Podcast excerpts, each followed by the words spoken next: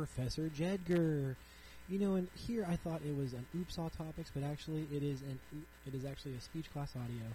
Uh, anyways, I'm your host for the next 53 minutes. Excited to be joining you live Thursday, September 17th, 2020.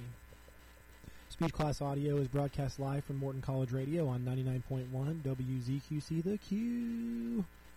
We got a couple live shows, don't we? Speech Class Audio is also presented by the Oops All Topics Network, reminding you to always lose your fear and find your voice. Email me at jedgar1982 at gmail.com or my school email address. Follow direct message or, I don't know, tweet at me on Twitter, Instagram, or TikTok at the Jedgar. Follow, share, and download the show at oopsalltopics.podbean.com. And last but not least, subscribe and review on Apple Podcast. and if that sounds familiar, it's because uh, my uh, cohort, my companion, Aaron Scott Walker, just got done with his first uh, episode of Unreal Talk Show on this very network. Yeah, he was able to um, uh, get in on the, uh, I guess, on the broadcast, and uh, he's a he, his his podcast is on the Oops All Topics network. You know, the one that tells you to lose your fear and find your voice. But now he's on Morton College Radio, giving them some solid content, and you can hear him every Tuesday and Thursday at noon. And if he doesn't pump out new content, we'll just give you a rerun. That's how that works. So, anyways, uh, do I have any errors and omissions? It doesn't look like I do. Uh, I'm going to be more interested in the rest of our segments today because I'm going to be talking about the science of effective presentations, and specifically any sort of slideshow that you have uh, with PowerPoint or what I use, Prezi, or any sort of like slideshow software. That's hard to say three times. So, anyways, I a couple of um, a couple of years ago, I I answered the call from my boss to speak at the faculty in service, and the faculty in service is basically a, a, big meeting that all the faculty members have at the very beginning of the semester, just to make sure that you know we, all, we got all of our proverbial ducks in a row. Well, anyways, uh, we have guest speakers, and then sometimes we are the guest speakers. And in this instance, I was uh, one of the guest speakers, and my topic was uh, the science of effective presentations: simple ways to scientifically improve lectures one basic fundamental that I really carry with me is that meetings should not be like a, a, a non anything happen kind of thing. Like, when was the last time you ever got a meeting and it was like, man, that really could have just been sent an email, or uh, you know that that meeting was a time waster. Like, like I I know the caliber of professors that are at Morton College, and when I have them all in a room and they're listening to me, I'm going to try to feed them some really important stuff and one thing that I really feel uh, uh, feel strong about are the lectures that not only Morton College professors are using, but high school teachers around the area and pretty much any teacher that uses PowerPoint or Prezi is actually doing. I feel like we, and, and actually the science will bear it out because there is a scientific approach to what I'm talking about today. But if, if we if we if we don't answer these simple ways to improve our lectures that science says will like improve like brain power with our students, uh, then we're going in just the plumb wrong direction if we're using presentations. So I created the presentation, and I feel like the it was well executed. The speech, and I got a lot of questions and answers. Uh, specifically, one uh, one professor said, "Well, this doesn't apply to math." And well, I, thought, well, he hasn't given it much brainstorming, but I think it can. I really do. Because if, if you can make a presentation, then you can make it a scientifically good presentation. And that's what I'm going to talk about in the next few minutes is simple ways and scientific ways to make your presentations better. And you don't just have to be a faculty member. You can be anybody that has a job out there that you may have to put together a presentation of sorts. I'm here to tell you the best things to do in that presentation. Because the one thing you want, you don't want to have is what I call stale presentations or stale lectures. In stale lectures, and I have a, a number of examples here. I have a teacher who's teaching uh, what looks to be project types, and the only thing on his presentation is black lettering on a white background. Then I have a teacher that has a black background with white font, and he's talking about the atomic host structure. No images, no questions in the wording, just words. And then I have another example, uh, and I'm looking at like my own, uh, uh, like kind of still art, still pictures. A definition this time from uh, uh, two individuals that are leading a presentation. So two individuals got together and said, "This is a good presentation. Only words, no visuals, white lettering on black background." And then let me let me do one more. Can I just have one more? Nope, this one fails too. Black lettering on white background, and it's just the definition of malpractice. So we can probably assume that this is even happening in our medical schools and in our law schools, and that should concern you if you're getting surgery or need an attorney. Because if this is the way that you teach, if you think that what you need to be doing is putting nothing but words and definitions on a PowerPoint, not only are you becoming, not only do you have a stale lecture, but I would argue that you're not doing a good job edu- educating your students. And one of the reasons for that is because visuals are faster and more engaging. Now, take the vast majority of your road signs that are out there. If you're if you're driving right now, I think if you're on if you're listening to 99.1, uh, you're probably driving down the road and you probably have a yield sign or a stop sign where it's just like one word. But most of these uh, most of these stop signs are images. I have an image right here and it looks like a family crossing when I see the image of a family crossing, it takes me maybe one and a half to two milliseconds to understand that image versus the following on the road sign. Young children and family members are likely to cross the road in this area. Watch for them and slow down if they are in the roadway. Now imagine if you had to read that while you were driving. You would probably be reading it and then you'd probably hit somebody, probably like a family member. So we get so why don't we take our cues from road signs, where if our audience understands what we're talking about quickly because of an image, that gives us more opportunity to educate because we are doing a, a neural netting, which is what I'm going to refer to later on. Neural netting is essentially whenever you're talking to somebody, and it could be like a class, kind of like a lecture, and your discussion is about something that everyone kind of has a visual understanding of. Like, let's say you are all having a conversation about uh, the election. You're having a good discussion about the election. Well, everybody is thinking about Trump and Biden and mail-in voting and during the pandemic and you know your voting station in the electoral college.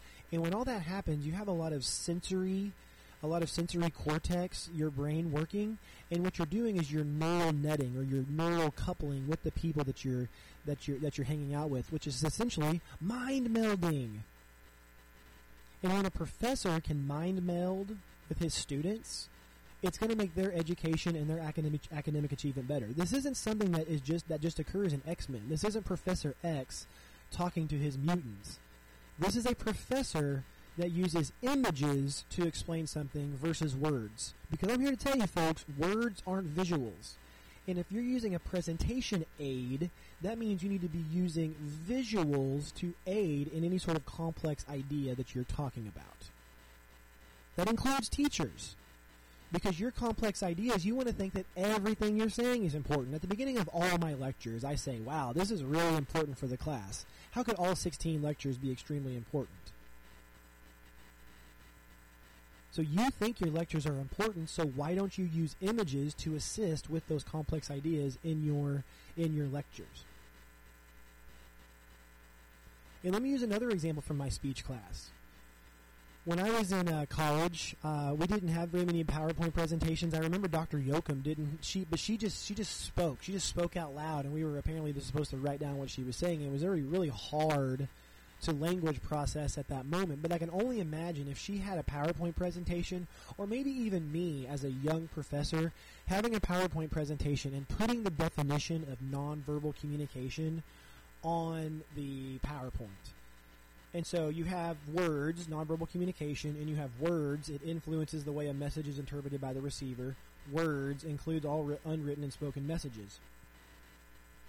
if I'm lecturing about nonverbal communication and making some really eloquent points, I'm not so sure that the students are even hearing what I'm saying. Because if I have this up on the board, students take notes. Like we encourage them to take notes, and so whenever there's notes up on the PowerPoint presentation, we write them down. When you're doing that, and you have a ton of words that you have to get down, what do you immediately do? You try to write it down as fast as possible, right? Because when you're done writing, you're, you're done for the second, you can kind of take a break. You're not listening to the professor.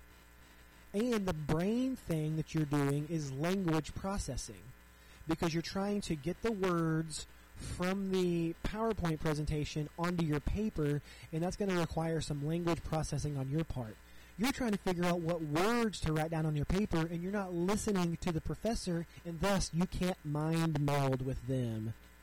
You can't know couple when you're just sitting there taking notes. And this should be easily understandable if you're a professor. Professor, if you're listening to this, when was the last time you looked at a student and they were just diligently taking notes and you just knew, you just knew that they didn't hear what you just said?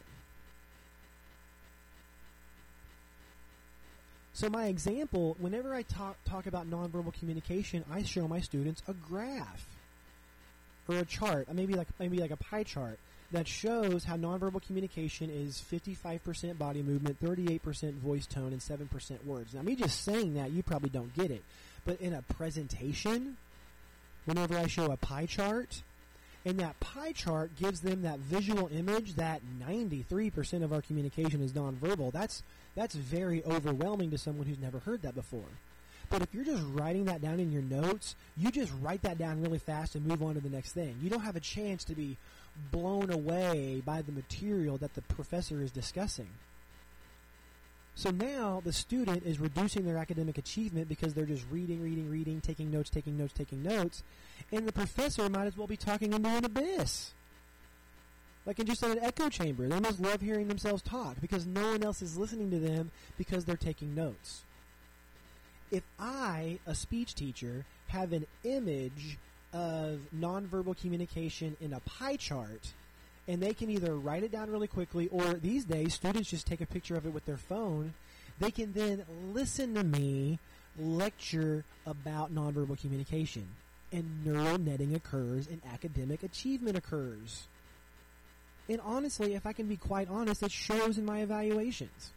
Like my, uh, they asked me what what can you garner from your evaluations from the second from the second um, from the second year, and I went through my evaluations, and not one student said relatively anything wrong about my presentations. Can it be because of the things that I'm talking about today? So the first thing I want you to understand is that visuals, that is what you need.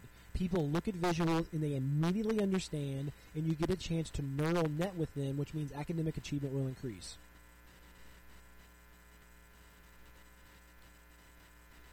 And let me just reiterate what's on my on my own presentation here. Uh, audiences cannot read and listen at the same time. This has just been proven.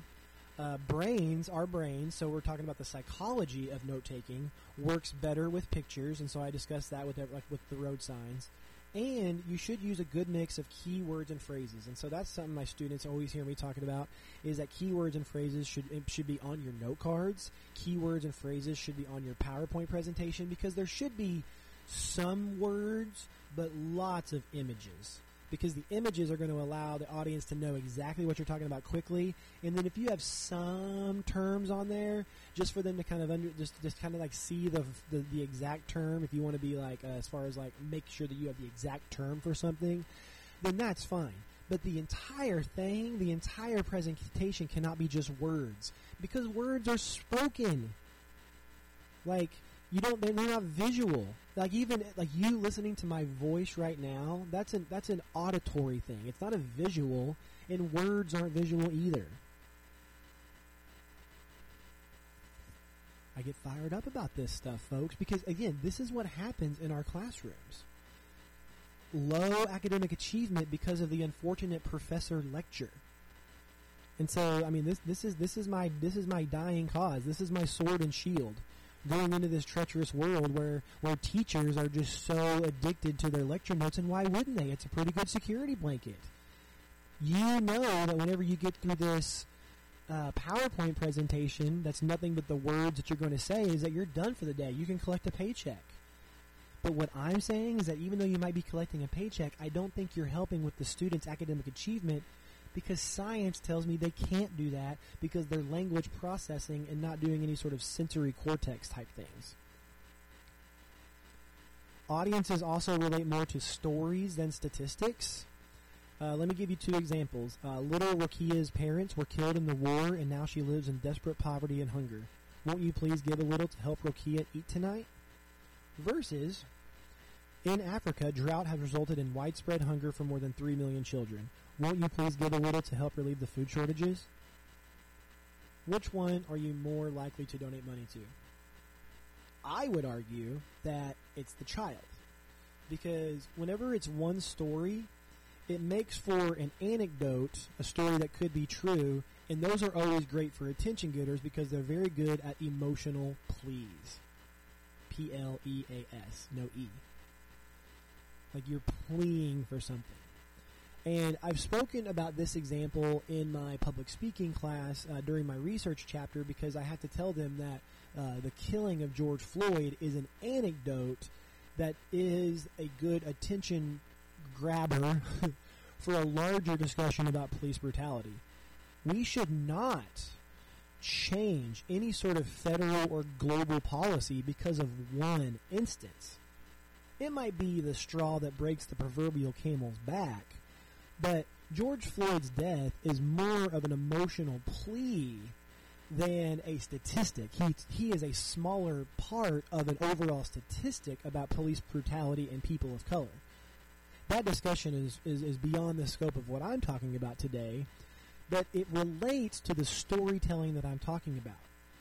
I'm talking about storytelling, and you know the story of George Floyd. But I don't use him as data for the policy of eliminating chokeholds in the United States. Right? Instead, I would use a statistic to make my argument firm if I was making it. Now, that might not go against what I'm saying right now uh, because I'm saying that a, a story is better, but I'm talking about what the audience's residual effect will be. They will remember to donate to this individual. They will remember the George Floyd story in the longer discussion of police brutality. And Black Lives Matter does revolve around these anecdotal stories.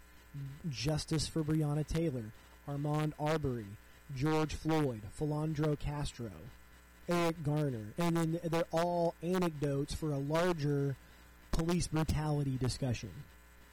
Because audiences relate more to stories versus statistics. Now, how do stories affect your lecture? Because we're talking about the science of effective presentations. Well, think about our brain. Once again, coming back to the science. Evolution has wired us for storytelling. You like that Avengers movie that you saw last year? That was probably a story based on a Greek god. Like, even Thor himself is a story that we tell about Greek gods. And where did we get those stories? We probably got those stories off some sort of cave painting. When we want to tell a story about controlling our anger, we don't tell a story about me at the DMV, we talk about the Incredible Hulk. Because the story about me at the post office is boring, it's stale. But the story about the Incredible Hulk, and that's interesting. That's got a, a bunch of comic books connected to it. Um, I, I'm really big into The Walking Dead because it's a it's a story about the uh, the degradation of society. But that but that that that story has been told for generations. There's also Night of the Walking Dead, and uh, and, and, and oh, there's old Dracula movies. There's old Frankenstein movies you have American Horror Story that in season three of Coven they they have a Frankenstein character. Well, where did they get that Frankenstein character? Mary Shelley. And then who, where did Mary Shelley get that story? So we're so again we're just big into stories. And you may not remember um, all of the individuals that died at the hands of police, but you do remember the story of George Floyd, or the story of Rodney King, or the story of Martin Luther King. Stories activate our language processing and sensory cortex the, of the brain. So I could even make the argument that language processing is also occurring as I'm mind melding with my students. They're able to take notes while also understanding what I'm talking about. So if they are taking any sort of notes, it's those short term keywords and phrases that I want them to just know. But they're not writing so much that they're they, they get looped out of the conversation. If I have a picture of the Constitution up there, all they have to do is look at the picture of the Constitution, know we're talking about the First Amendment, and then they can chime in whenever they want to. They hear me talking about the story of Colin Kaepernick, and then they they can kind of like give me a st- they can write down First Amendment definition, but also raise their hand and say, well, what about the military presence or, or whatever that that may be. You don't remember all the players that kneel during the national anthem, and there's hundreds that do, but you do remember Colin Kaepernick. That's the story that we are told. Also, stories are universal because, uh, and stories are always about humans, right? How come you didn't see Wall E? Because it's about a robot. You're not a robot. Or how come you didn't watch that female rom com that came out? Is it because you're a male? You know, we do tend to empathize with certain characters, but ultimately, if there are humans involved with the story, we tend to be interested in it, and thus that's the reason why you should tell stories in your discussion, in your in your lecture, and that kind of ties in with with what I'm talking about in regards to your lecture and not having so many talking points. Where if you have a picture of the Constitution on your presentation that should be your reminder that right now I'm going to talk about the First Amendment because, duh, I'm a learned communication teacher. I know about the First Amendment. So, when I said earlier that a lot of teachers have all their words on their PowerPoints and presentations, this is very similar to Linus carrying around his security blanket, or my little baby Frankie who carries around his little Milo monkey.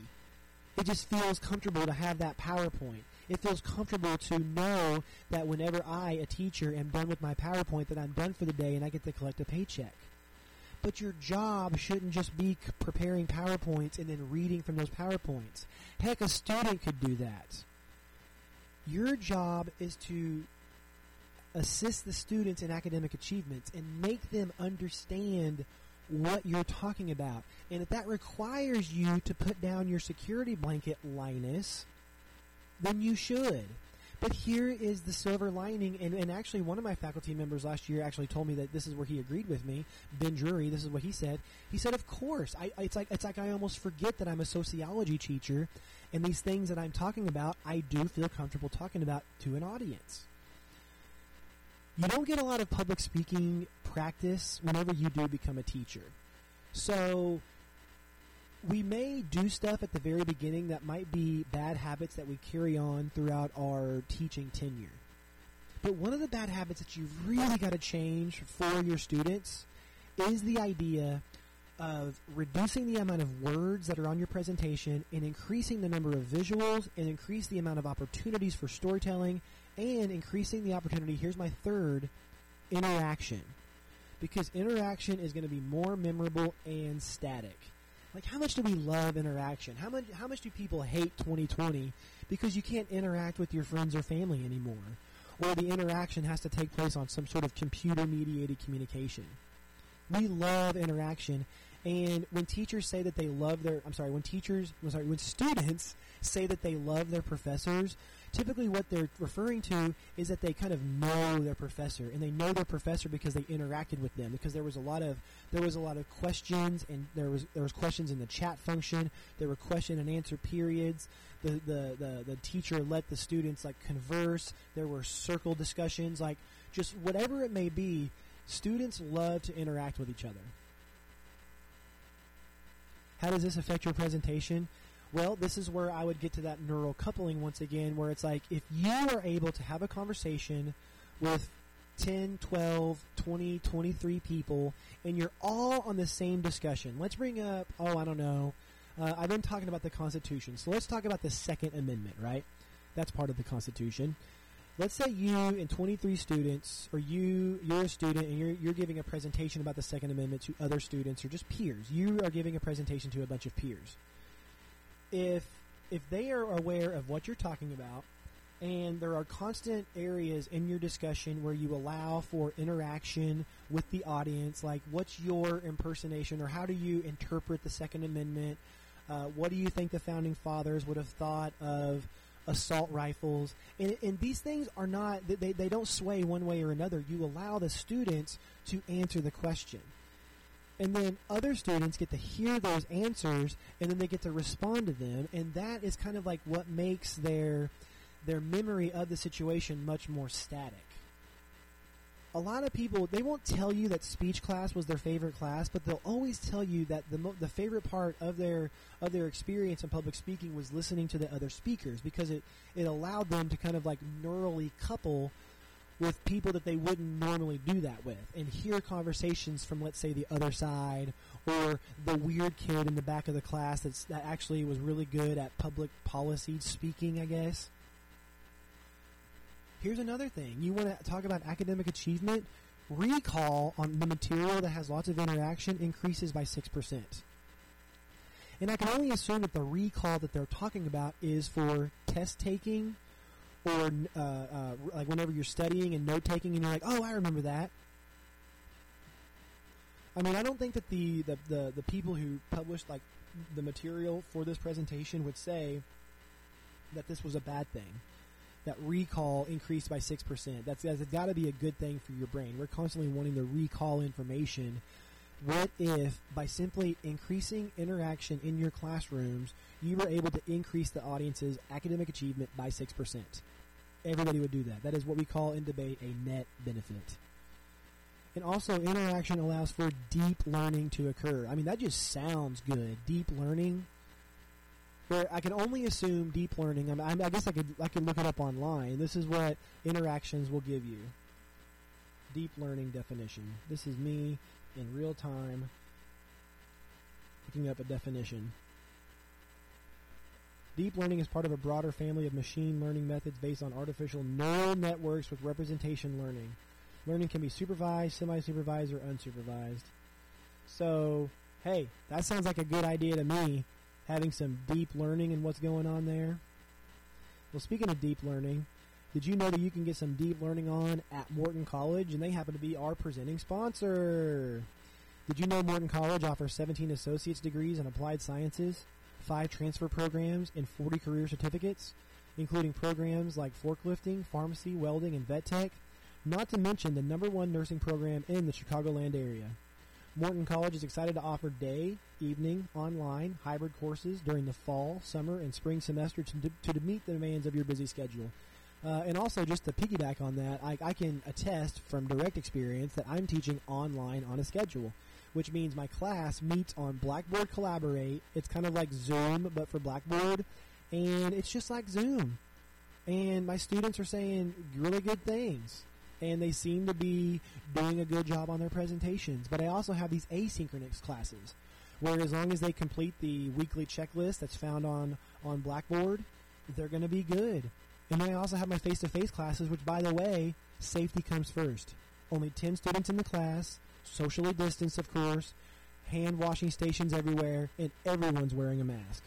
So you've got safety and you've got efficiency in how you can learn, and ultimately you just learn on your schedule.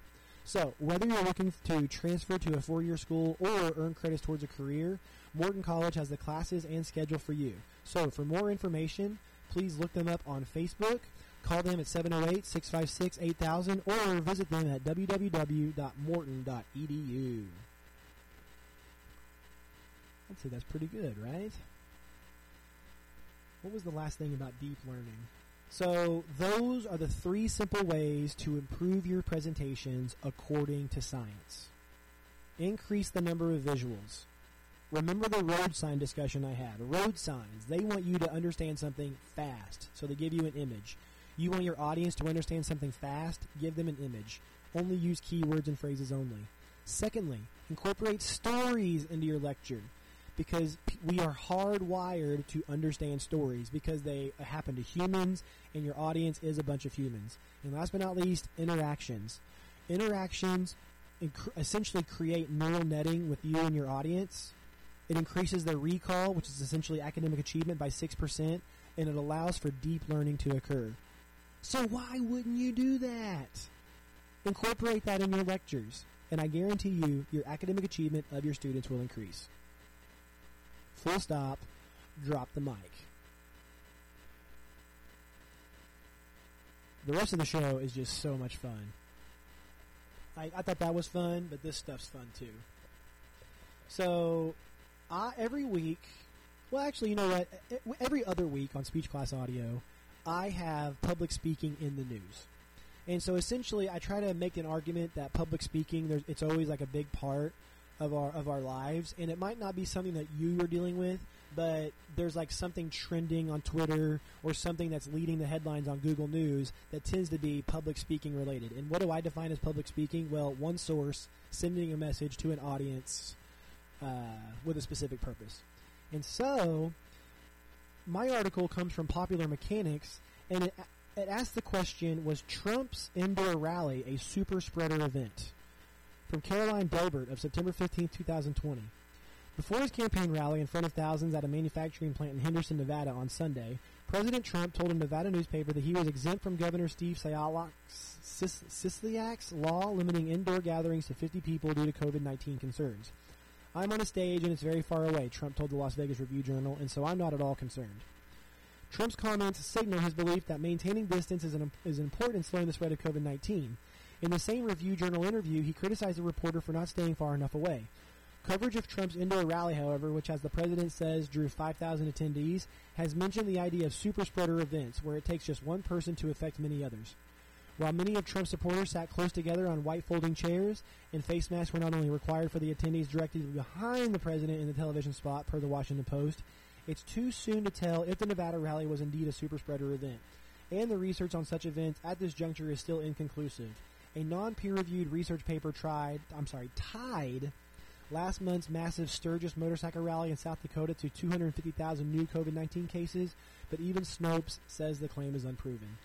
So basically, uh, the the main public speaking news this week is that Donald Trump, our president, is hosting indoor rallies, which is basically him uh, speaking to an audience, and his specific purpose is to persuade them to vote for him. But the thing is, is like the the governors of these states and the mayors of these cities that these indoor rallies take place. Well, they have they ha- they should have some precedence over the public health standards of the event. You just can't come into an arena and do what you want, and then the city and state have to be okay with that. And so they're saying, hey, you, we need you to enforce your own CDC guidelines, Mr. Trump. Otherwise, you're going to cause COVID 19 to spike in this area. And President Trump's like, well, maybe I will, maybe I won't. But hosting the event, anyways, is a bad idea because when was the last time you were ever indoors with more than 10 or 12 people? It doesn't happen very often. Uh, when I come to Morton every week, like I have to check in, I have to take a test on how many people I've interacted with that have COVID nineteen. Uh, I got to get a fever check, and that's just to enter the building. Because whenever you get a lot of people in a space that is not properly or not not not super great at uh, insulation or ventilation, then you can have these super spreader events if Morton were to have an, a, a spike in COVID cases, and we would probably not have class. So it's just it, it's making the news, obviously, but it's also kind of telling us, it's signaling us that we might not be giving public speeches for a while, and so maybe our public speeches should probably be more like of the Zoom nature. Like, you can just ask me, a public speaking teacher, what am I doing in the pandemic for my public speaking classes? And all of my classes have to turn in um, all their assignments online. Like they uh, they have to send via email their outlines and their papers, and their speeches are actually uh, recorded and hopefully uploaded to YouTube. I say hopefully because that's I think that's the best way to submit your speeches. And then they're speaking to nobody. I give some extra credit if you have some audience members in there, but essentially what our what our generation here is going to miss out on is speech class. Like there may be there may be a little deficit in public speakers in this generation, the 2020 generation, because I mean they they didn't have to do their speech class in front of 25 people. There will be a deficit when it comes to this. There will be a little sliver of the uh, of society that's just not great at public speaking, and it's going to be it's going to be this generation because what they had to do was they took it with somebody like me, who was I mean I don't know, safe to say I'm a pretty decent public speaking instructor, and in order to pass the class, all you got to do is submit a speech via YouTube, and audience optional because how else are you going to do it? Because in 2020, I can't request you get 25 people together in a room to present a speech. That would be a public health violation. So because of public health standards, we don't. No one's getting public speaking practice anymore. And if and if you if you listen to any like stand up comedians, like they'll definitely tell you this is a tough time for their lives. Those that aren't really set because their whole life revolves around getting people in a small room and then you talking to them. Like uh, stand up comedians don't want to limit the number of seats like you do in education because every seat is more money in their pocket. So,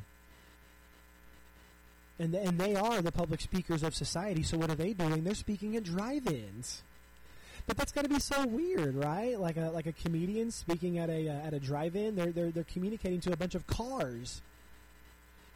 And I know that breaking the fourth wall here is like you you want to listen whenever you're a comedian. What you feed off of is the audience feedback of, of, of laughter and applause, and so whenever you're just staring at a bunch of cars, I can only assume it's just a weird time in in delivering comedy. Much like it's a weird time to be a public speaking teacher. So, well, man, well, the last last part of this really flew by. Let me just remind you that Speech Class Audio is presented by the Oops All Topics Network, reminding you to always lose your fear and find your voice. Uh, Speech Class Audio is broadcast live on Morton College Radio on 99.1 FM WZQC The Q. Email me at jedgar1982 at gmail.com. Follow or direct message me on Twitter or Instagram at, or TikTok at the Jedgar.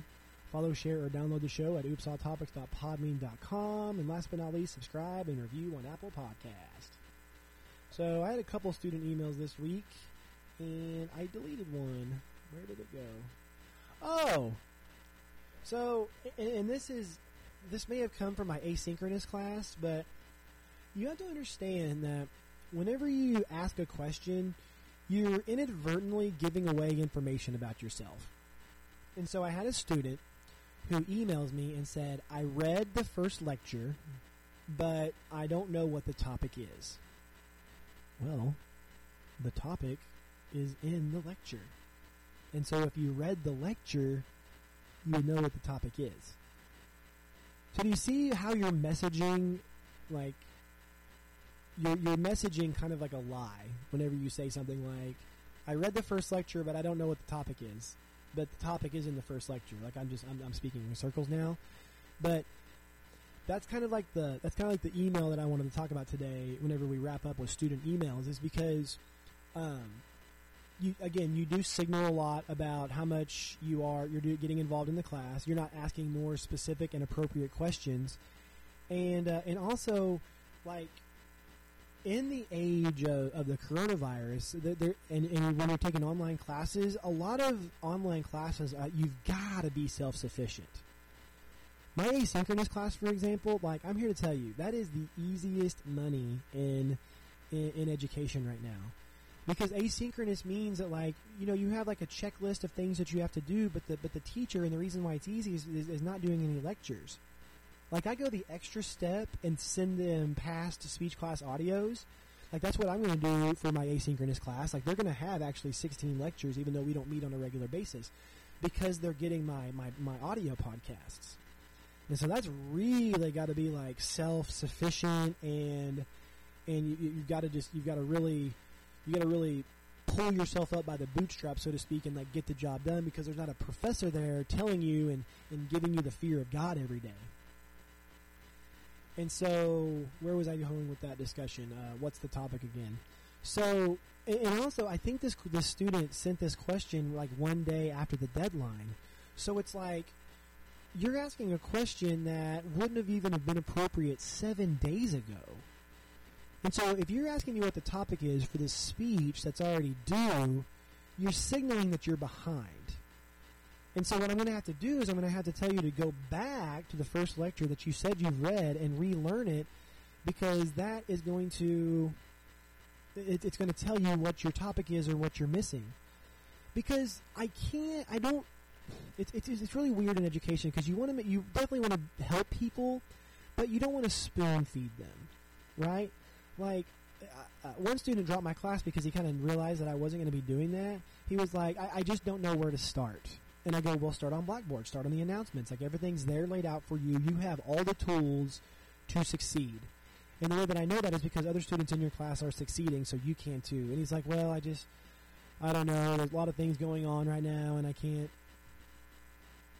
And then, yeah, like that, that's what education is, folks. Like, like, have you ever heard of Malala? Like, she's like this. Um, she's this Muslim, this young Muslim woman who, who, uh, who, who's yearning for education, and it's like like you can't get any education if you're like if you're in the Taliban or in your middle of like war torn Afghanistan or Syria or things like that. Like you get your education whenever all of your external and internal interference is at an all time low, right? Like if you're enrolled in college, things are going good in your life. They're going so well that you that you can pay attention for a couple of months to a teacher teach you about a subject and then you times that by five, and then you know you're garnering your education. Education cannot be during times of war with you, with with anything uh, like in your in your life. So if you have like a automobile accident or something like that, and you're going to be out of commission for three weeks, you know what's more important than education? Probably you know trying to learn how to walk again.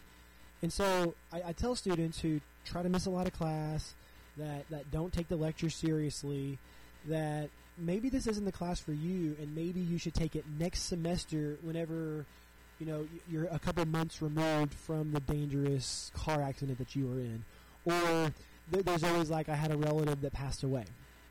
That happens, and if it's a devastating loss, then maybe this isn't the best semester to be doing this class because this class requires you to be involved all 16 weeks, right?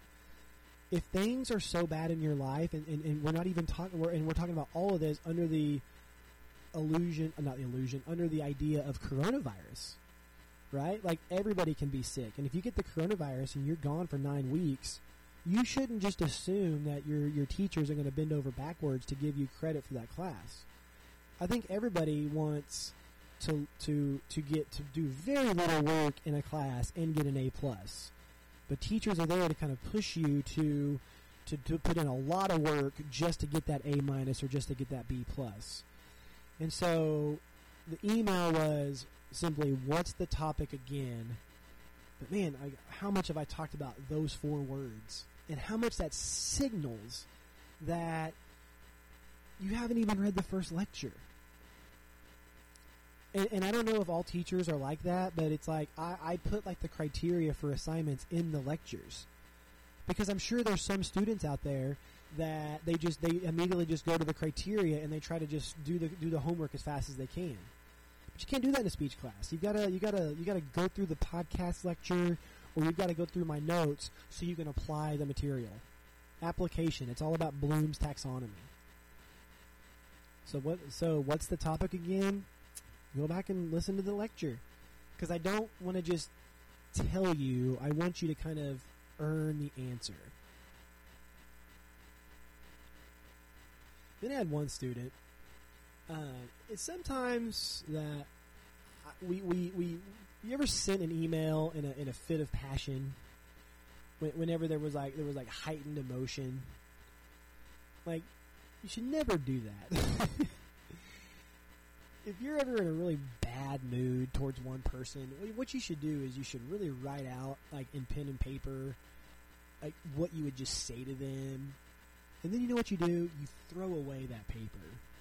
Because at least it's out there. You, you got it out of your system. I did that one time to a student that I thought kind of manipulated me into getting a scholarship with a better, not a better school, a better scholarship with another closely close related school, and I kind of gave this student a uh, a mouthful via email, and this student sent that email to my dean. My dean pulled me in and was like, "You can't say that to a student," and I didn't say anything bad, but what I did do is I responded to the student in an emotional way. And so this past week, I had a student that emailed me the assignment, like his his his assignment, his or her assignment, and they didn't have a podium. There was just a talking head. And you know Mr. Edgar. Mr. Edgar is not going to let you get away with that. It's even in the syllabus. It's in the syllabus. Don't you love those words? That you've got to have a full shot of you behind a podium using note cards and gesturing. So, and I, and I, and I said that to him, and that's another thing. When, you do a speech and you're and you're not following the basic criteria for a public speaking context, that, that's also signaling that you didn't listen to my first discussion or you didn't you didn't read through the syllabus. And so I reminded the student that they had to have a makeshift podium, and I got to get a full shot of them in behind that podium using note cards. And the student wrote back, like, I'm supposed to just go and buy a podium during the middle of a pandemic? And I did tell that student, like, like, check your tone, man. Like, hold on one second. I asked for a resubmission, and typically whenever someone resubmits, I give them full credit. And I said, no, I'm not expecting you to go to Podiums R Us and buy a podium during a pandemic.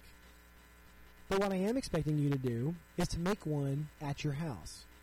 And if that requires you to have four boxes, or 17 books, or a bar top, or a tabletop, or a, I don't know, a, a, a bar stool, or, or a musical stand that has a back to it that you can flip on its side and then it'll work, then use that.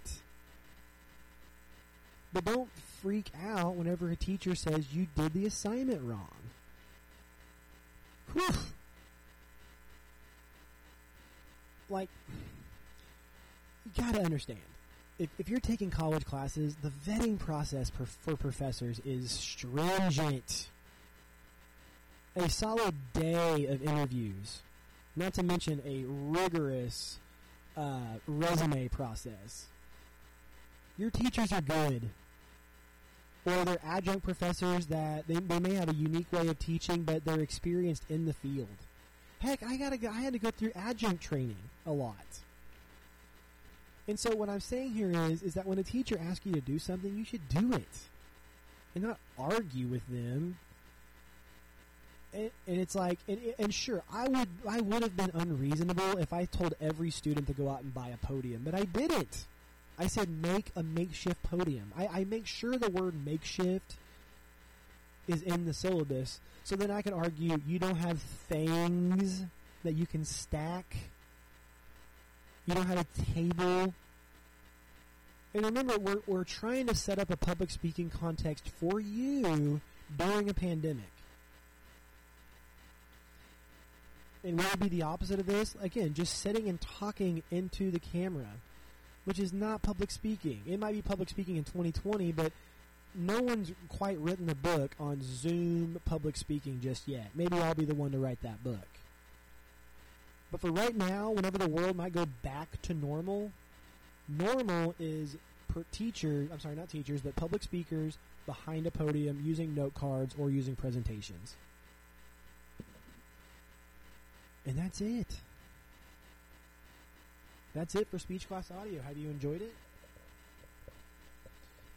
Uh, just a reminder that uh, you can join this show every other Thursday at 1 o'clock here on the Morton College Radio Network. It's not a network, it's just Morton College Radio 99.1 WZQC The Q. But then a Thursday from now, I'll also be on the air, but I'll be on Speech Class Audio's companion show, Oops All Topics. Oops All Topics is my show, where I get to deconstruct reality in the sense of what's popular, um, what do I say, current events, weird science, pop culture, but there's also feature discussions. I can actually go to it right now if you want to.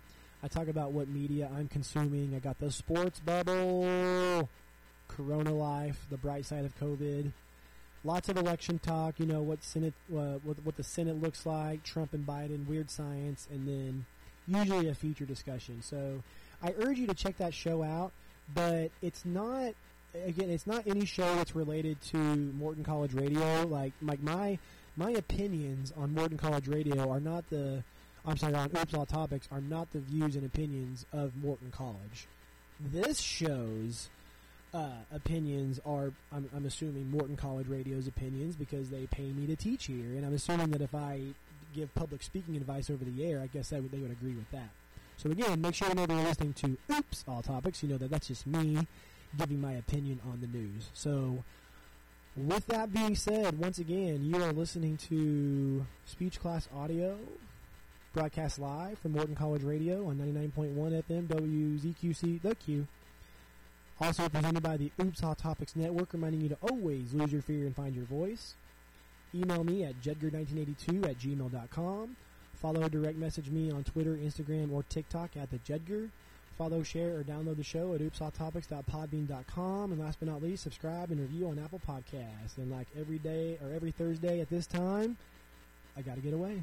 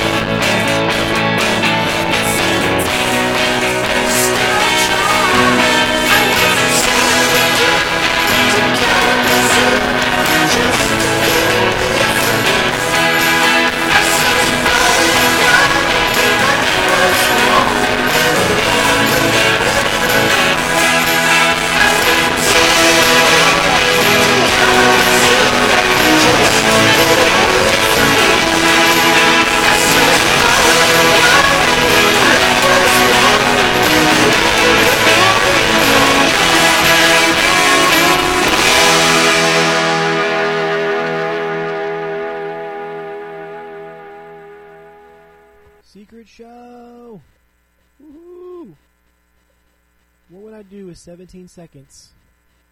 Ah, well, what would I say? Well, what were the three scientific ways to improve your lectures? Increase images, storytelling, and interaction. If You do those three things, you're going to have a great presentation. You're listening to Morton College Radio, ZQCLPQ, at 99.1, Cicero,